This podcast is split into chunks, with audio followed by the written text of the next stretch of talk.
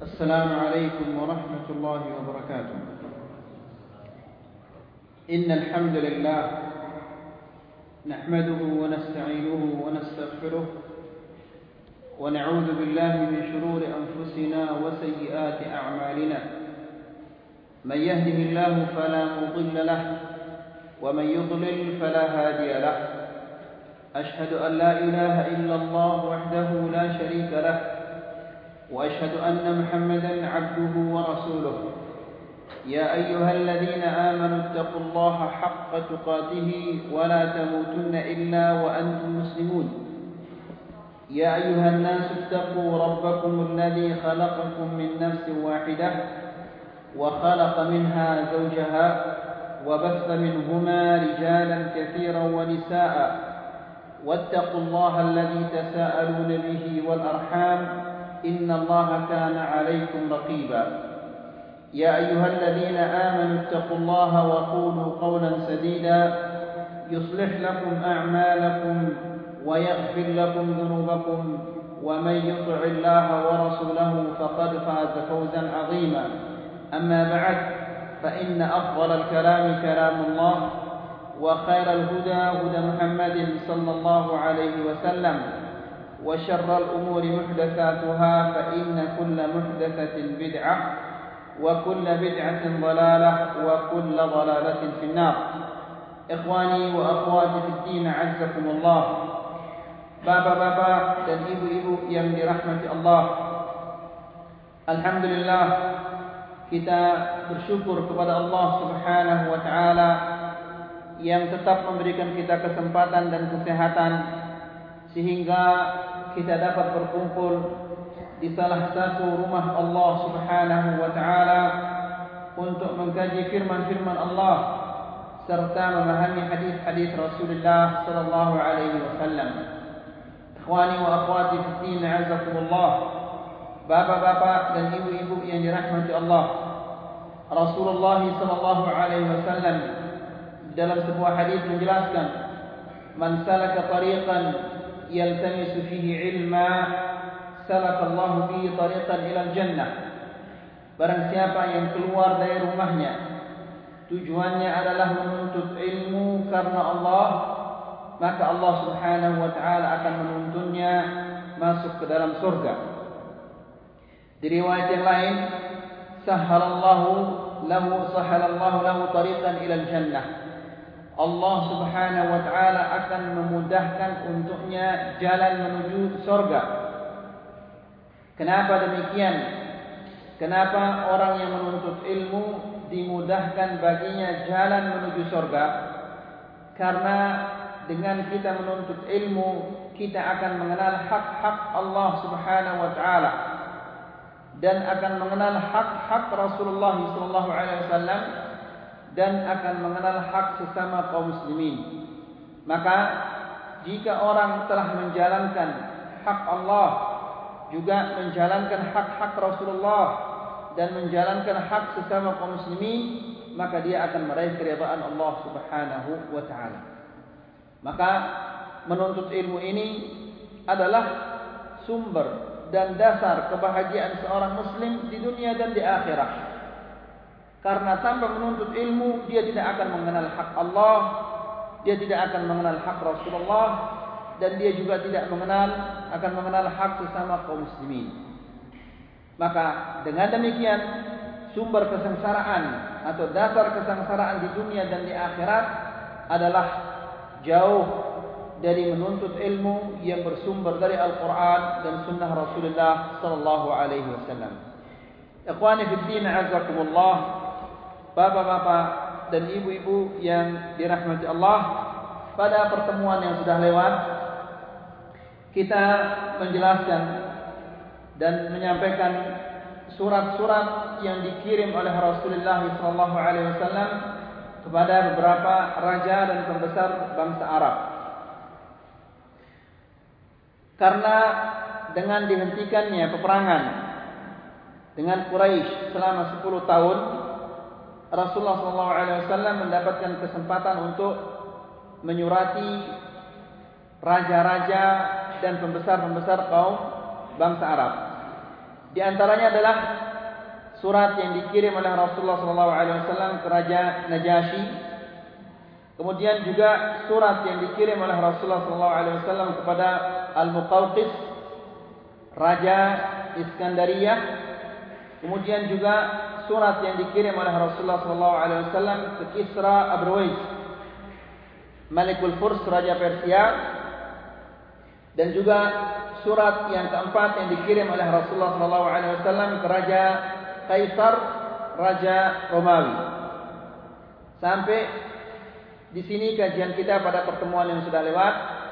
Namun kita akan mengulangi lagi uh, percakapan antara uh, Abu Sufyan dan Herakl, Heraklius.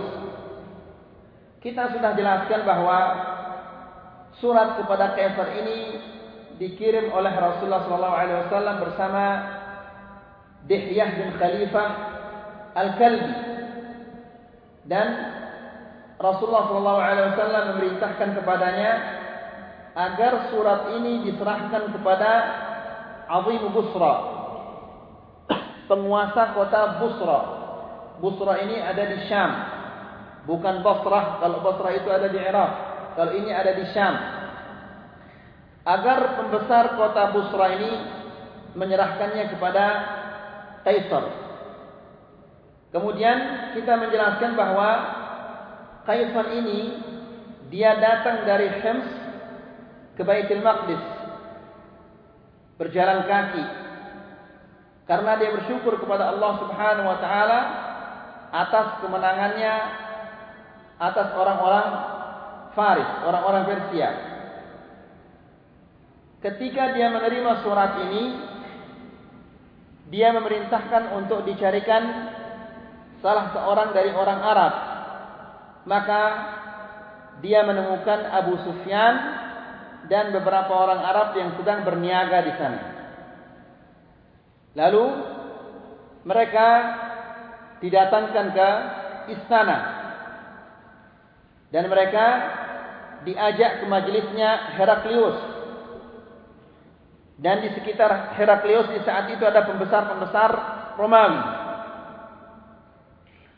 Lalu Heraklius bertanya, siapakah di antara kalian yang paling dekat nasabnya kepada Muhammad sallallahu alaihi wasallam?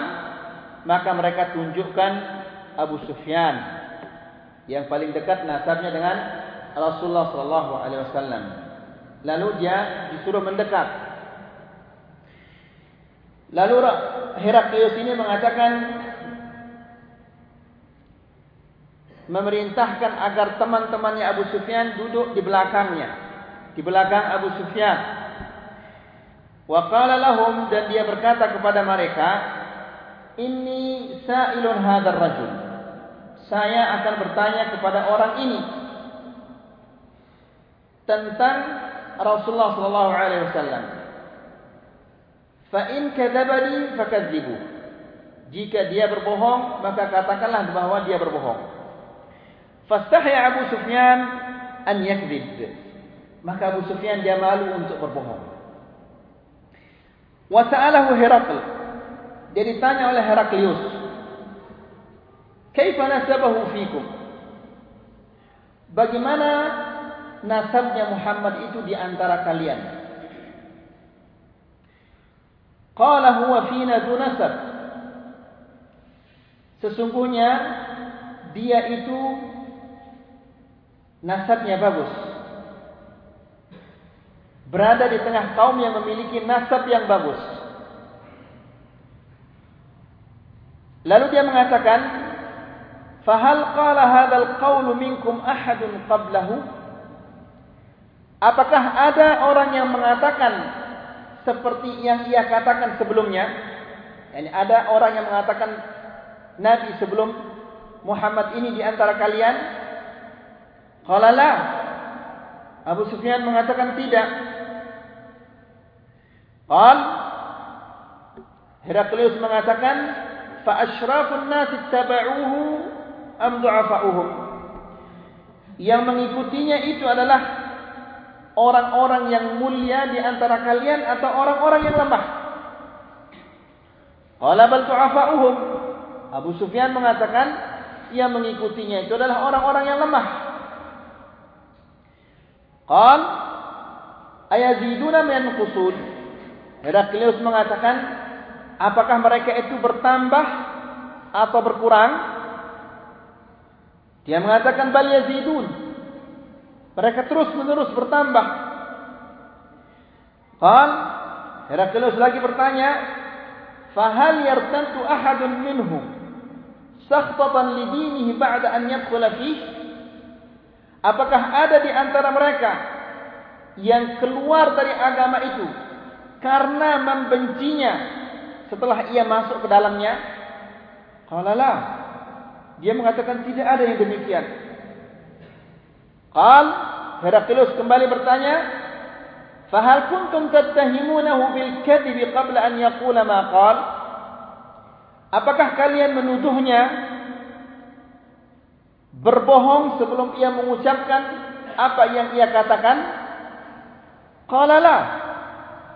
Abu Sufyan mengatakan tidak. Qal fahal yaghdur? Lalu Herakl bertanya, apakah dia berkhianat? Qala la. Dia tidak berkhianat. Wa huna tamakkana Abu Sufyan min idkhal kalimatin muribah. Di sini Abu Sufyan mampu memasukkan kata-kata keraguan yang dapat menimbulkan keraguan. Qal wa nahnu minhu fi muddatin la nadri ma huwa fa'ilun fiha. Dan kami dan kami dengan dia itu dalam dalam masa perjanjian dan kami tidak akan tahu apa yang dia lakukan di masa perjanjian ini. Apakah dia akan menepati janjinya atau dia akan melanggar perjanjiannya itu? Qala fa hal qataltumuh?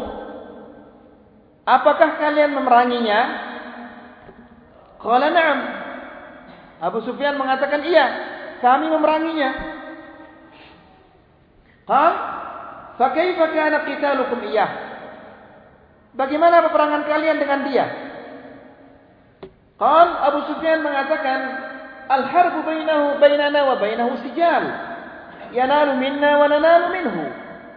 Peperangan antara kita itu masih berkelanjutan. Terkadang dia menang, terkadang kami yang menang. Kalau ma dayak murukum, apa yang ia perintahkan kepada kalian?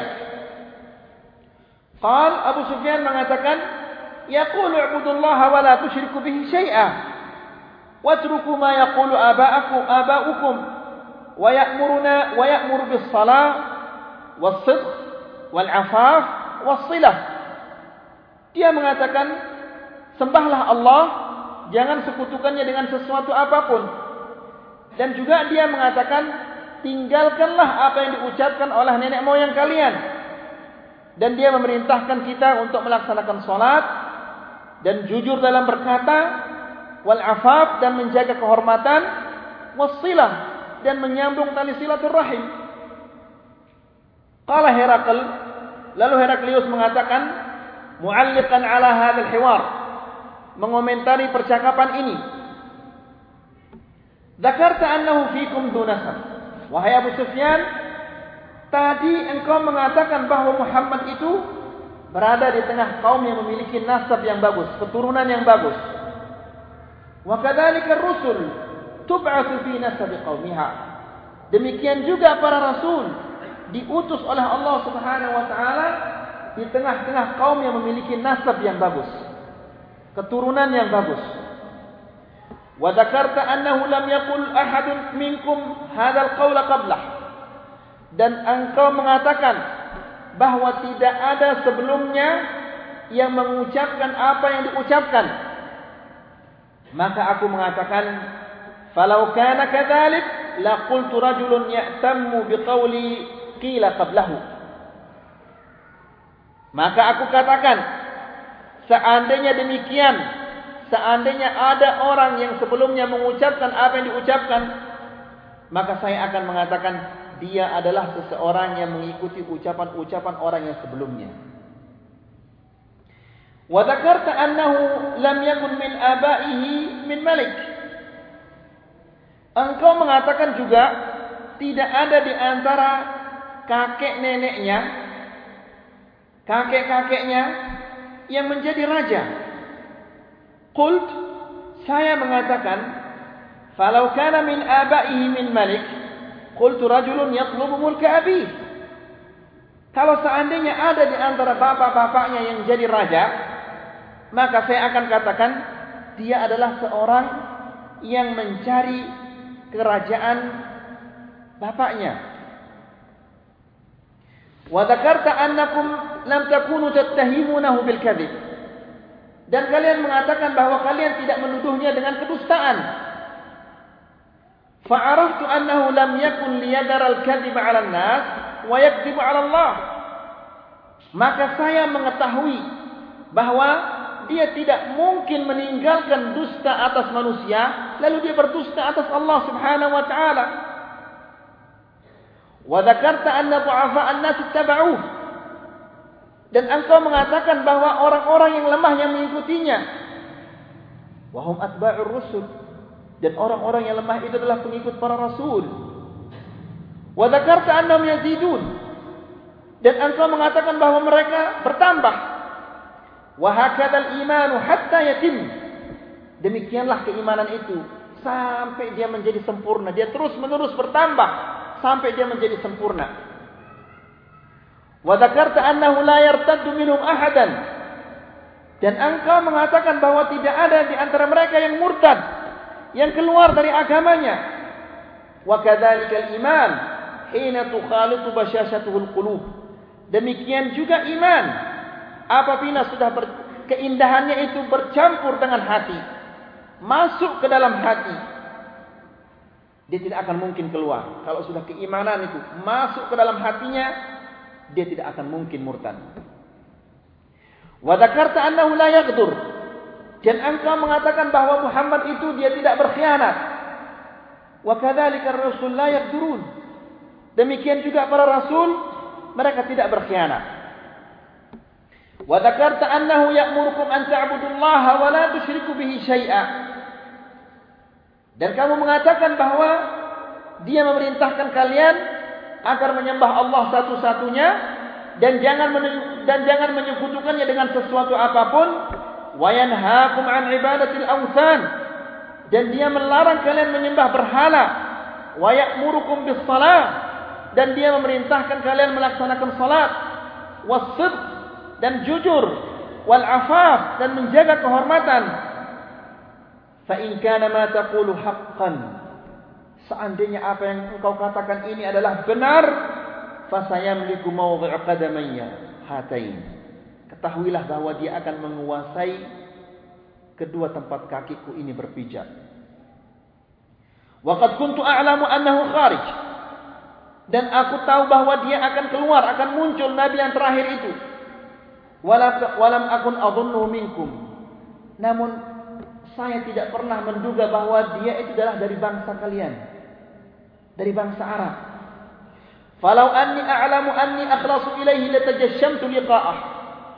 Kalau seandainya aku mengetahui bahwa aku dapat bertemu dengannya, maka aku akan menanggung segala resiko untuk bertemu dengannya. Walau kuntu indahu lanasaltu an qadamaihi. Dan seandainya aku berada di sisinya, niscaya aku akan mencuci kedua kakinya. Thumma da'al kitab faqarah. Lalu dia perintahkan agar suratnya Rasulullah itu dibawakan kemudian dibacakan untuknya. Fartafa'atil aswat wa kathural laghat. Begitu surat begitu surat itu dibaca, maka istana itu ruangan itu mulai ramai. Ya. Dan mulai timbul kegaduhan. Fa ukhrija Abu Sufyan wa man ma'ah. Maka karena ramai dan gaduh, Abu Sufyan ini diperintahkan dia dan sahabat-sahabatnya untuk keluar dari tempat itu. Falamma kharaja Abu Sufyan qala li ashabih. Ketika Abu Sufyan keluar, dia dan bersama sahabat-sahabatnya, dia mengatakan, "Laqad amira Amr bin Abi Kabsyah." Sungguh telah runyam urusan Ibnu Abi Kabsyah ini. Ibnu Abi Kabsyah ini yang dimaksud adalah siapa? Rasulullah sallallahu alaihi wasallam karena Abi Kabsyah ini adalah uh, kakek Rasulullah sallallahu alaihi wasallam dari ibunya. Innahu la yakhafu Bani al-Asfar, Malik Bani al-Asfar. Sesungguhnya dia telah ditakuti oleh raja orang-orang yang berkulit kuning. Walam yazal Abu Sufyan muqinan ba'dahu bi dhuhuri amri Rasulullah sallallahu alaihi wasallam hatta waffaqahu Allah lil Islam. Abu Sufyan senantiasa yakin bahwa agama agama Islam ini, agamanya Rasulullah wasallam ini akan terus-menerus berkembang sehingga Allah Subhanahu wa taala memberinya taufik untuk masuk ke dalam agama Islam. Wa ajaza Herakl Dihya bin Khalifah al-Kalbi bimalin wa kiswah. Lalu pembawa surat ini yaitu Dihya bin Khalifah al-Kalbi diizinkan dia pergi dan diberikan dia apa? Harta, uang dan kain-kain atau pakaian-pakaian. Thumma raja'a ila Hims. Kemudian raja ini kembali pulanglah dia ke Hims. Fa'adina li udhama'ir Rum fi daskaratin lah. Lalu dia mengundang pembesar-pembesar Romawi fi daskaratin lah. Daskarah itu adalah istana yang dikelilingi oleh rumah-rumah penduduk. Ya, dia mengundang pembesar-pembesar Romawi di istananya. Wa amara bi abwabiha fa ughliqat. Lalu ia perintahkan pintu-pintu istana ini agar ditutup. Thumma qala.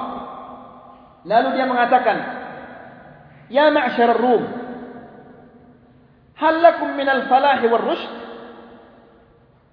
Wahai pembesar-pembesar Romawi, maukah kalian mendapatkan keberuntungan dan petunjuk? Wa an yathbuta mulkakum dan kerajaan kalian ini akan dikokohkan Fatutabi'u hadzal nabi. Ikutilah nabi ini. Fahasu haysatal humur al-wahsh ila al-abwab fawajaduha mughlaqah. Lalu mereka berlarian, pembesar-pembesar ini berlarian menuju ke pintu-pintu istana ini. Akan tetapi mereka temukan pintu-pintu istana ini sudah ditutup. Falamma ra'a Qaisar falamma ra'a Qaisar nafratuhum ketika raja ini Kaisar ini melihat bahwa kaumnya itu tidak senang mereka diperintahkan untuk mengikuti Muhammad sallallahu alaihi wasallam dia mengatakan rudduhum alai suruh mereka kembali lagi orang-orang yang tadinya berlarian mencari pintu untuk keluar dia mengatakan rudduhum alai Kembalikan lagi mereka itu. Suruh mereka kembali lagi. Setelah mereka dikembalikan. Faqala lahum. Dia katakan kepada mereka. Inni qultu maqalati. Akhtabiru. Akhtabiru fiha syiddatakum ala dinikum. Jangan khawatir. Saya ucapkan tadi itu. Ucapan saya yang tadi itu hanya sekedar untuk menguji. Kekuatan kalian di dalam beragama. Padahal sebetulnya dia khawatir jangan-jangan orang pembesar-pembesar ini lari darinya. Ya. Faqad ra'ait dan saya sudah mengetahui sekarang kekokohan kalian dan kekuatan kalian di dalam agama ini. Fasajadu lahu wa radu anhu. Maka semua mereka semua sujud untuknya dan mereka juga uh, rela terhadap raja ini.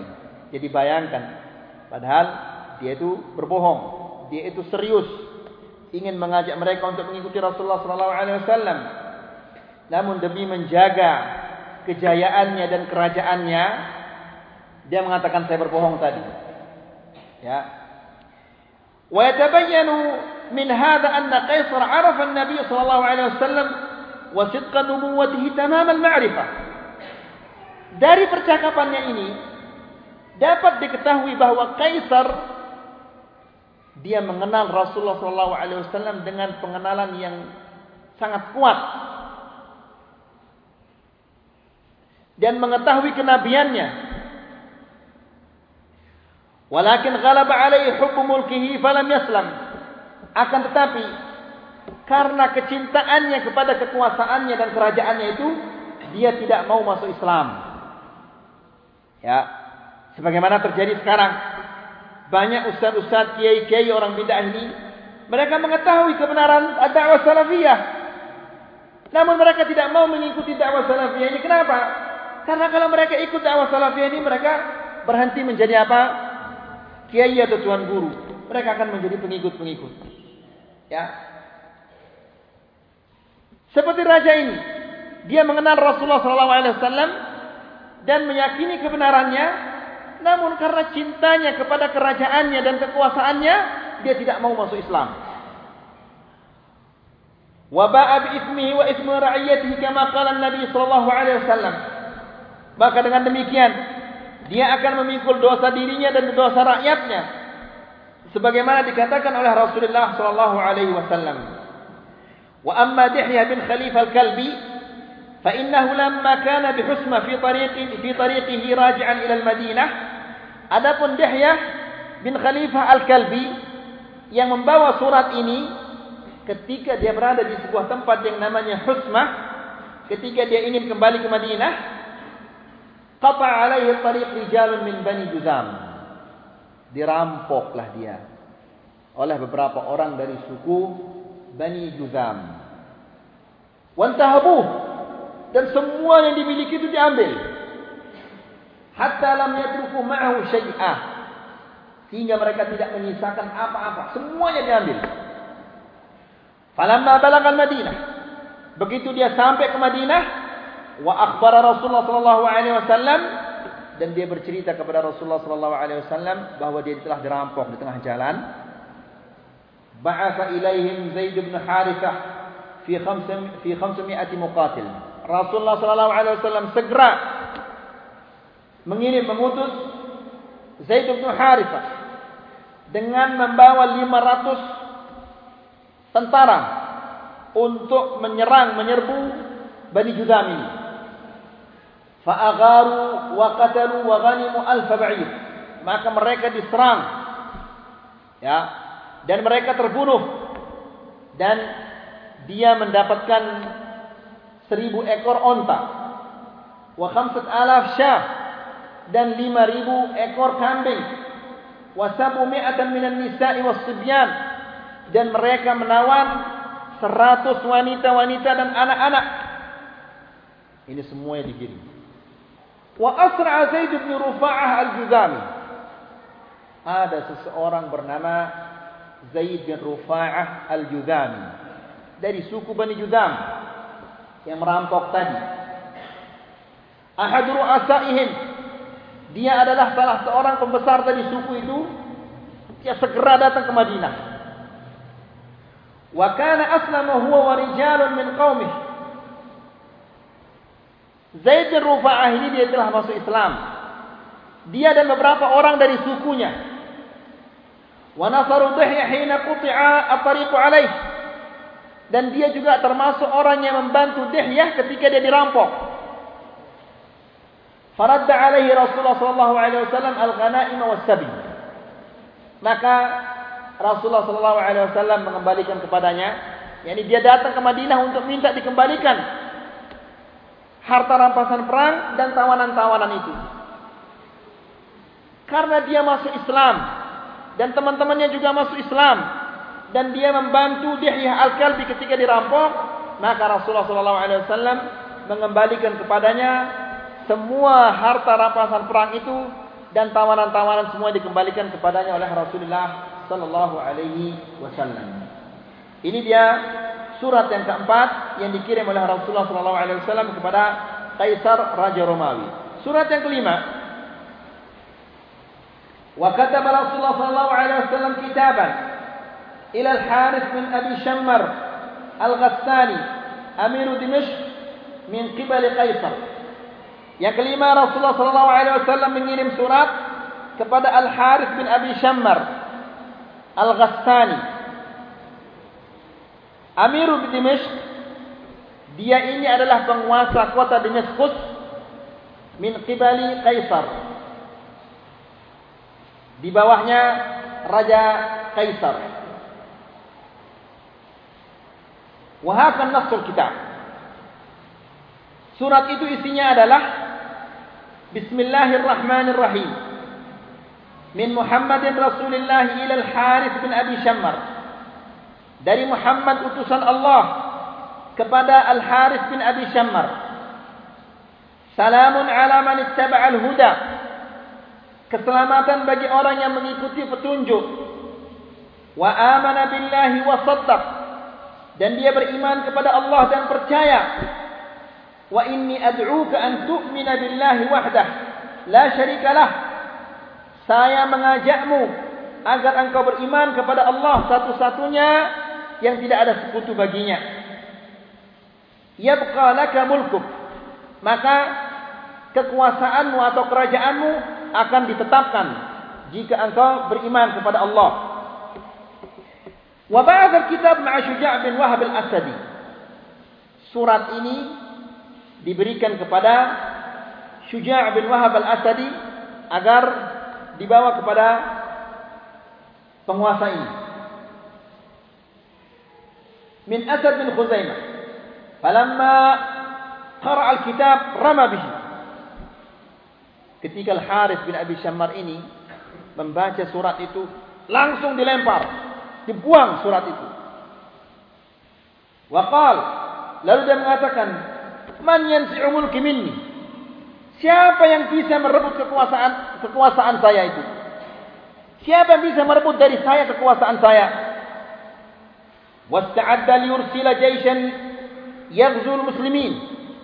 Dan dia langsung bersiap-siap untuk mengirim pasukan menyerang kaum muslimin. Wa qala li Syuja' bin Wahab. Lalu dia mengatakan kepada Syuja' bin Wahab yang membawa surat ini, Akhbir sahibak bima tara. Sampaikan kepada temanmu itu, kepada Rasulullah itu sampaikan kepada Muhammad apa yang kamu dengar dan apa yang kamu lihat. Wasta'dana Kaisar fi harbi Rasulullah sallallahu alaihi wasallam.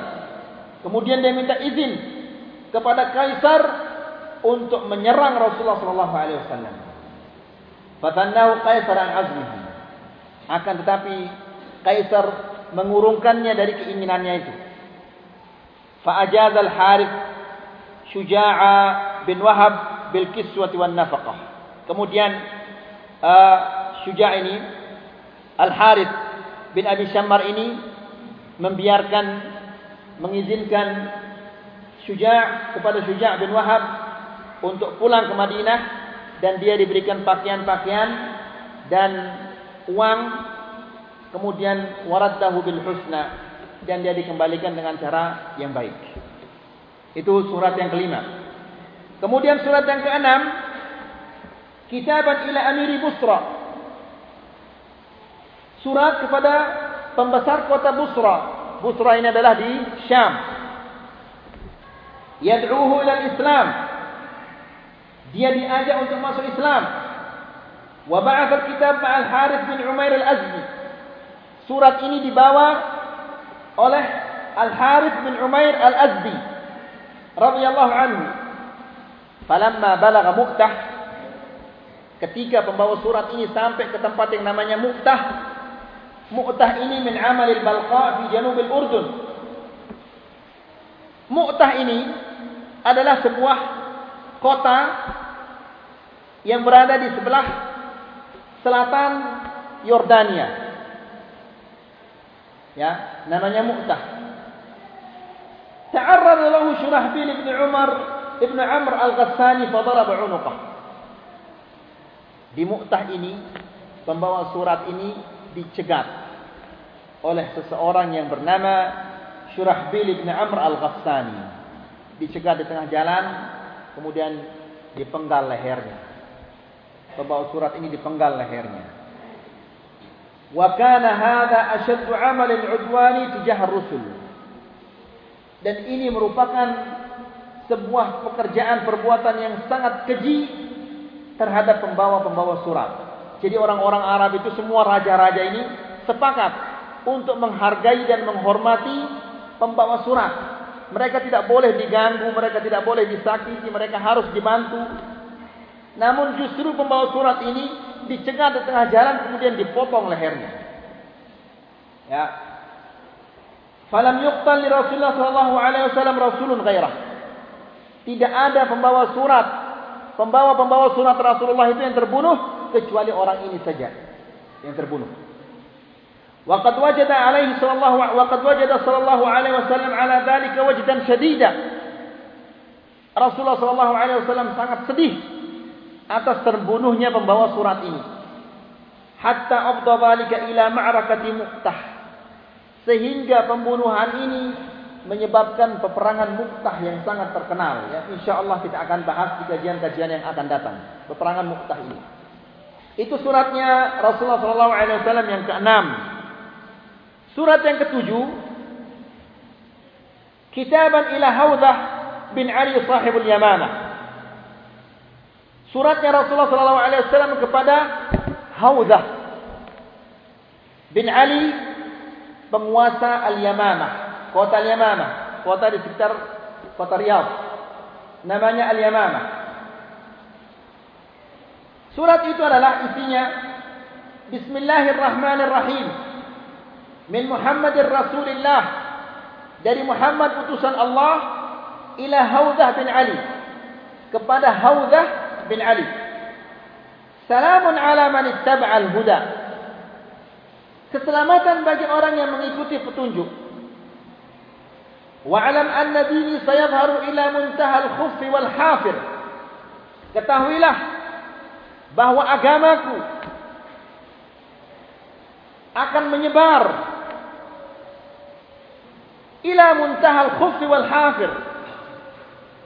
Di mana sampai terakhir tempat kaki-kaki berpijak.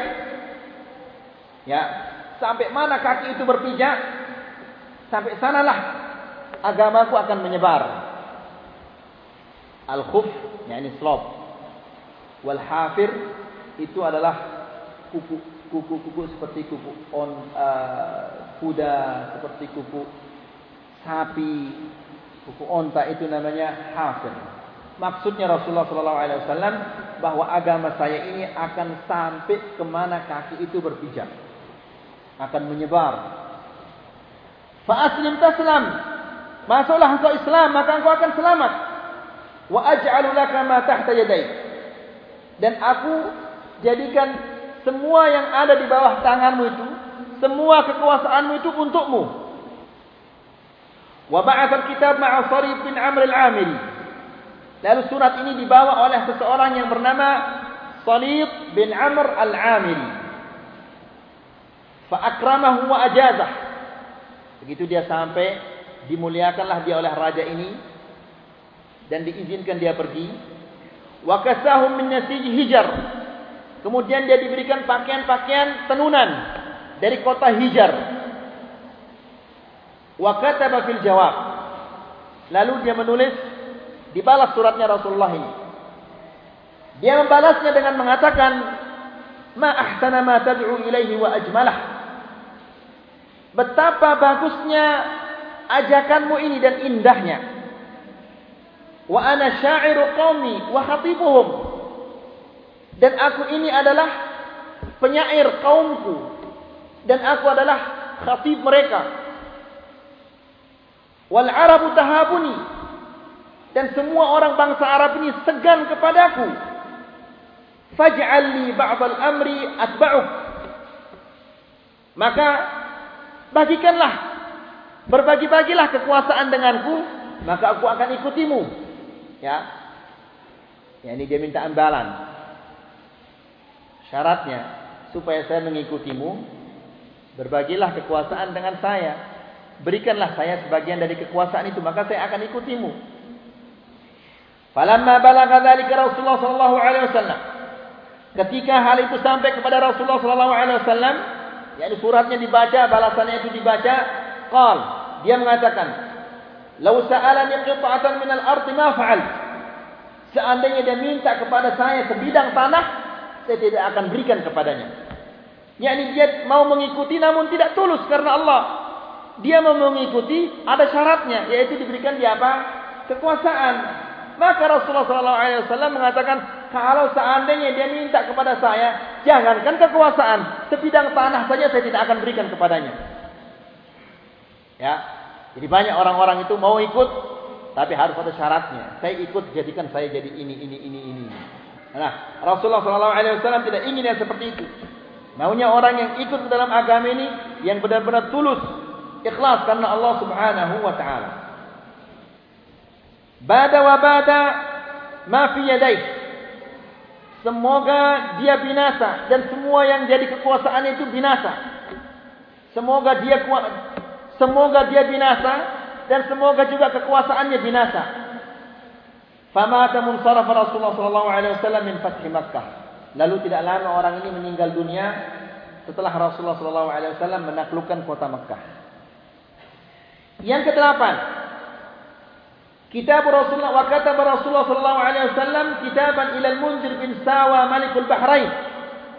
Rasulullah sallallahu alaihi wasallam menulis surat kepada Al-Munzir bin Sawa. Ya.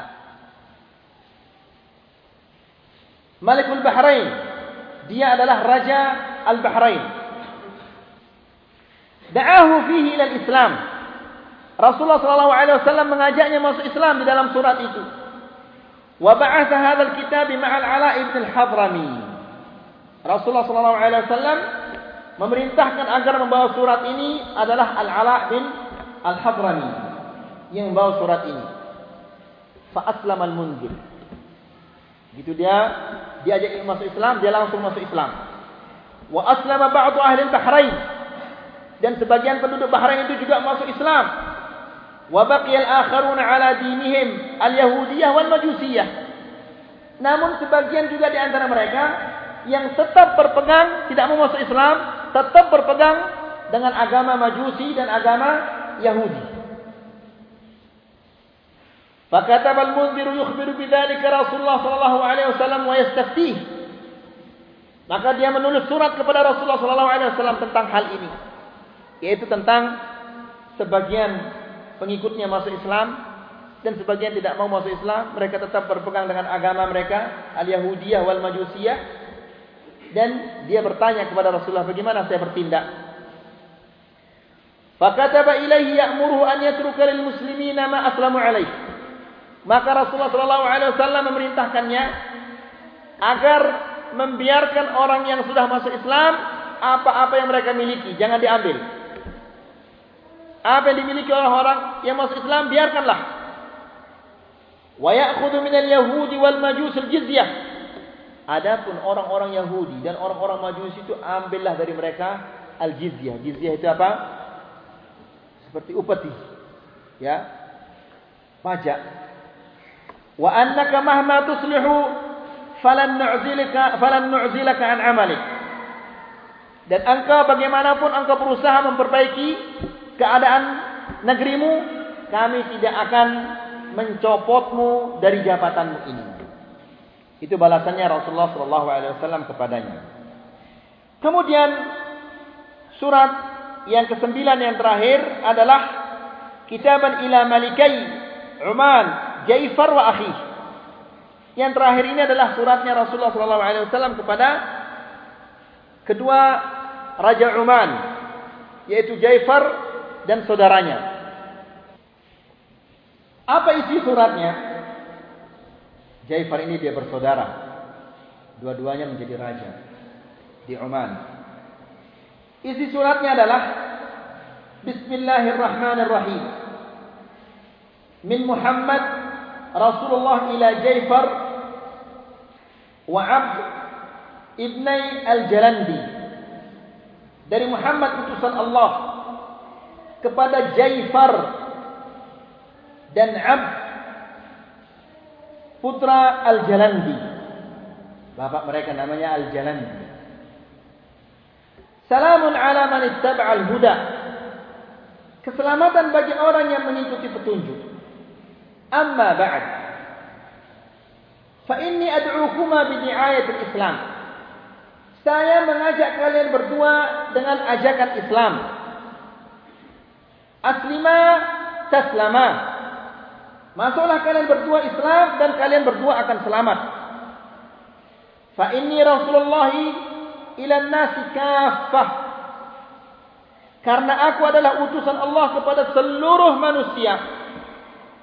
liundira man kana hayyan wa yahiqqal qawlu 'alal kafirin agar aku memberikan peringatan kepada orang-orang yang hidup dan ketetapan kalimat siksaan atas orang-orang kafir. Fa innakuma in aqrartuma bil islam wallaytukuma. Karena kalian berdua jika meyakini Islam maksudnya jika kalian masuk Islam wallaytukuma. Saya akan mengangkat kalian berdua sebagai pejabat di tempat kalian. Wa in abaituma an tuqirra bil Islam fa inna mulkakuma zailun. Jika kalian berdua tidak mengakui kebenaran Islam atau tidak mau masuk Islam, maka sesungguhnya kerajaan kalian akan sirna, akan binasa. Wa khailun tahullu bisahatikum dan akan ada pasukan yang akan menginjak bumi kalian. Wa tadhharu nubuwwati ala mulkikuma dan kenabianku kena akan menyebar di kekuasaan kalian. Maksudnya adalah agama saya akan menyebar di kekuasaan kalian. Di negara kekuasaan kalian. Wa ba'atha al-kitab ma'a Amr bin al-As. Rasulullah sallallahu alaihi wasallam memerintahkan agar Amr bin al-As membawa surat ini kepada kedua raja itu. Falamma qadima Uman. Ketika dia tiba di Uman, laqi Abdu ibn al-Jalandi. Pertama-tama dia bertemu dengan Abd ibn al-Jalandi. Fasa'alahu Abd amma yad'u ilaih. Lalu abdi ini bertanya, kalian diajak apa oleh nabi kalian itu? Faqala ila Allah wahdahu la syarika lah. Kami diajak kepada Allah satu-satunya, yakni menyembah Allah satu-satunya yang tidak ada sekutu baginya. Wa naqla'u ma 'ubida min dunihi dan meninggalkan segala sesuatu yang disembah selainnya selain Allah anna muhammadan abduhu wa rasuluh dan engkau bersaksi bahawa Muhammad adalah utusan Allah hamba Allah dan utusannya. Wa ba'da hiwarin jara bainahuma sa'alahu 'abdu amma ya'muru bihi setelah mereka berdiskusi berdua dia ditanya oleh Abd Ibn Jalandi ini. Fakal dia mengajak kalian kepada apa? Apa yang diperintahkan kalian oleh Nabi kalian itu? Maka dia mengatakan, Ya'muru bi ta'atillah wa yanha an ma'asiyatih. Nabi itu memerintahkan kami untuk taat kepada Allah dan melarang kami bermaksiat kepadanya. Wa ya'muru bil birri wa silatul rahim dan memerintahkan kami untuk berbuat baik dan menyambung tali silaturrahim. Wal 'udwani waz zina wa syurbil khamr. Dan dia melarang kami melakukan kezaliman dan permusuhan dan melarang kami melakukan zina dan meminum khamr. Wa 'an ibadatil hajari wal wathani was sarif. Juga dia melarang kami menyembah batu dan berhala dan salib. Qala Abdul Abd Ibn Jalandi ini mengatakan ma ahsana hadha alladhi yad'u ilaih. Betapa bagusnya ajakannya. Lau kana akhi yutabi'uni alaihi larakibna hatta nu'mina bi Muhammadin wa nusaddiq bihi. Seandainya saja saudara saya itu mau mengikuti saya, niscaya kami berdua-dua akan datang kepadanya dan kami akan beriman kepadanya dan mempercayainya. Lakinna adallu bi mulkihi min an yad'ahu wa yasiru dhanban dhanaban. Akan tetapi kakak saya itu, saudara saya itu tidak mungkin dia akan meninggalkan kerajaannya. Dhanna artinya bakhil, orang yang kikir. Maksudnya dia tidak mungkin akan meninggalkan kerajaannya.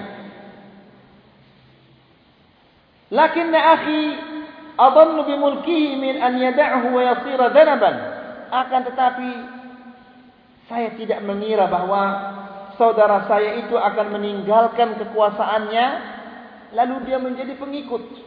Di mana dia sudah menjadi apa? Orang yang diikuti. Lalu sekarang dia menjadi pengikut, tidak mungkin. Qala Amr Amr bin Al-As ini mengatakan, "In aslama akhuk malakahu Rasulullah sallallahu alaihi wasallam ala qaumih." Jika saudaramu itu masuk Islam, maka Rasulullah sallallahu alaihi wasallam akan mengangkatnya sebagai raja di tengah kaumnya. Fa akhadha as-sadaqa min ghaniyihim fa yarudduha ala faqi ala faqirihim. Lalu dia nanti akan mengambil sedekah dari orang-orang yang kaya lalu diserahkan kepada orang-orang yang miskin kalau dia menjadi raja faqal lalu Abdul Jalandi ini mengatakan inna hadza la khuluqun hasan. Sesungguhnya ini adalah akhlak yang bagus. Yaitu mengambil harta dari orang yang kaya kemudian diberikan kepada orang-orang yang miskin ini merupakan akhlak yang bagus. Thumma sa'alahu 'anis sadaqah fa akhbarahu bi lalu dia bertanya kepada Amr bin Al-As tentang sedekah lalu Amr bin Al-As ini memberitahunya tentang sedekah dan dirincikan kepadanya tentang sedekah ini. Falamma dzakara al-mawashi ketika dia menyebutkan binatang-binatang ternak yang harus diambil zakatnya, qal ma ara qaumi yartawna bihadha. Saya mengira bahwa kaum saya tidak akan rela ini. Mereka tidak mau apa mengeluarkan zakatnya binatang-binatang ternak ini. Ya, terkadang orang itu imannya kuat dalam salah satu ibadah, lemah di ibadah yang lain. Ada orang kuat dia melaksanakan solat malam. Ya qiyamul lail, kuat sekali, tapi bersedekah dia lemah. Sebaliknya ada orang yang luar biasa kuatnya bersedekah, bersedekah kiri kanan, tapi sholat malam setahun kalau dia sekali sholat malam. Ya, ada orang rajin sholat malam, juga rajin bersedekah, lidahnya tidak bisa dijaga. Ya, jadi terkadang ada orang itu kuat di salah satu sisi ibadah, di ibadah yang lain dia tidak kuat. Maka janganlah kita itu merendahkan seseorang karena dia lemah di salah satu ibadah. Wah, ini teman saya ini luar biasa tapi jarang salat malam. Jangan di apa dijatuhkan semangatnya. Diberilah dia semangat, diberi dia motivasi supaya dia bisa melaksanakan salat malam. Ya, kalau dia rajin salat malam, rajin bersedekah tapi tidak bisa menjaga lidahnya dinasihati. Antum ini masya-Allah. Tak lihat antum setiap malam salat malam dan antum rajin sekali bersedekah. Tapi lidahnya antum luar biasa ini. Hebat sekali lidahnya itu bagus lidahnya itu. Kalau seandainya digunakan untuk yang hak lidahnya itu. Ya, ingatkan dia bahawa Rasulullah SAW mengatakan ketika ditanya oleh Muaz, Ya Rasulullah, awa inna lam akhaduna bima natakallamu bih? Ya Rasulullah, apakah kita akan disiksa oleh Allah Subhanahu Wa Taala karena ucapan lidah kita? Dia mengatakan, Wahal yukabbun nasu ala manakhirihim inna hasaidu ansinatihim? Tidakkah engkau mengetahui bahawa manusia-manusia dilemparkan ke dalam api neraka itu gara-gara perbuatan lidahnya? Ya, mungkin dia bisa salat, bisa bersedekah, bisa melaksanakan sunnah-sunnah yang lain, tapi lidahnya masya-Allah tidak bisa dijaga. Ya, demikian juga banyak kawan-kawan kita yang luar biasa rajin yang ngaji namun lidahnya belum ngaji. Kemudian, falamma dzakara al-mawashi ketika dia menyebutkan sedekah tentang binatang-binatang ternak ini, dia mengatakan, "Ma'ara qaumi yartawna bihadza." Saya mengira kaum saya tidak akan rela ini, tidak akan setuju ini. Ya, ini diambil apa? Binatang ternaknya sebagai sedekah. Thumma inna 'abdan awsala 'amran ila akhihi Jaifar. Kemudian Abdul bin Jalan ini dibawalah Amr bin Al-As ini kepada saudaranya yang tidak mau beriman tadi, yang yang berat melepaskan kekuasaannya itu. Fa'atahu al-kitab wa qara'ah. Amr bin Al-As memberinya surat itu dan dibaca. Thumma a'tahu li akhi. Kemudian dia berikan lagi kepada saudaranya, disuruh saudaranya membacanya. Wa sa'ala wa sa'ala Amran amma fa'alatu Quraisy. Lalu dia bertanya kepada Amr, bagaimana orang-orang Quraisy. Apa yang dilakukan oleh orang-orang Quraisy? Maka Amr mengatakan, fa akhbaruhu annahum aslamu. Orang Quraisy semuanya sudah masuk Islam. Wa annahu in aslam yaslam wa illa wata'athu al-khayl wa tabidu khatra'ahu. Lalu Amr mengatakan, masuklah Islam maka engkau akan selamat. Kalau engkau tidak masuk Islam, maka engkau akan diinjak oleh kuda-kuda pasukan Rasulullah sallallahu alaihi wasallam wa tubidu khadra'ah dan akan membinasakan semua yang engkau kuasai. Wa arja'a Ja'far amrahu ila al-ghad. Lalu Ja'far ini yang tidak mau beriman ini mengatakan tunda. Arja' yakni ditunda. Tunda dulu urusan ini. Saya mau berfikir mungkin. Falamma kana al-ghad abdal quwwata was-sumud. Esok harinya dia nampakkan kekuatannya dan sikap keras kepalanya bahwa dia tidak mau beriman. Walakinnahu khala bi akhihi wastashara. Akan tetapi tidak lama dia berdua-duaan dengan saudaranya lalu dia bermusyawarah lagi. Falamma kana ba'da al-ghad ketika tiba esok harinya aslama huwa wa akhu. Masuk Islamlah dia dan saudaranya. Yang tadi ngotot tidak mau masuk Islam, sekarang masuk Islam mereka berdua. Ya. Wa khallaya baina Amr wa baina akhihi sadaqah wa kana 'aunan 'ala man khalafah. Maka Kemudian kedua-duanya setelah kedua-duanya masuk Islam, mereka membiarkan Amr bin Al-As mengambil sedekah dari orang-orang yang kaya ini. Kemudian kedua-duanya membantu untuk menyebarkan agama Islam di Al-Bahrain. Kemudian arsalah hadzal kitab ila 'abd ila 'abd wa Ja'far ba'da fath Makkah. Surat ini dikirim oleh Rasulullah sallallahu alaihi wasallam kepada Abdu dan Ja'far ini setelah penaklukan kota Makkah wa amma baqiyatul kutub faqad ursilat ba'da 'audati sallallahu alaihi wasallam min al-Hudaybiyah. Adapun surat-surat yang lain maka itu dikirim oleh Rasulullah sallallahu alaihi wasallam setelah Rasulullah sallallahu alaihi wasallam kembali dari Al-Hudaybiyah. Mungkin sampai di sini dulu apa yang kita dapat sampaikan mudah-mudahan ini semua bisa menambah keimanan kita dan kecintaan kita kepada Rasulullah sallallahu alaihi wasallam dan sahabat-sahabatnya. Semoga dengan kecintaan kita kepada mereka kita dikumpulkan bersama mereka kelak di Al-Firdaus Al-A'la. Allahumma amin. Wa akhiru da'wana alhamdulillahi rabbil alamin. Wassalamualaikum warahmatullahi wabarakatuh.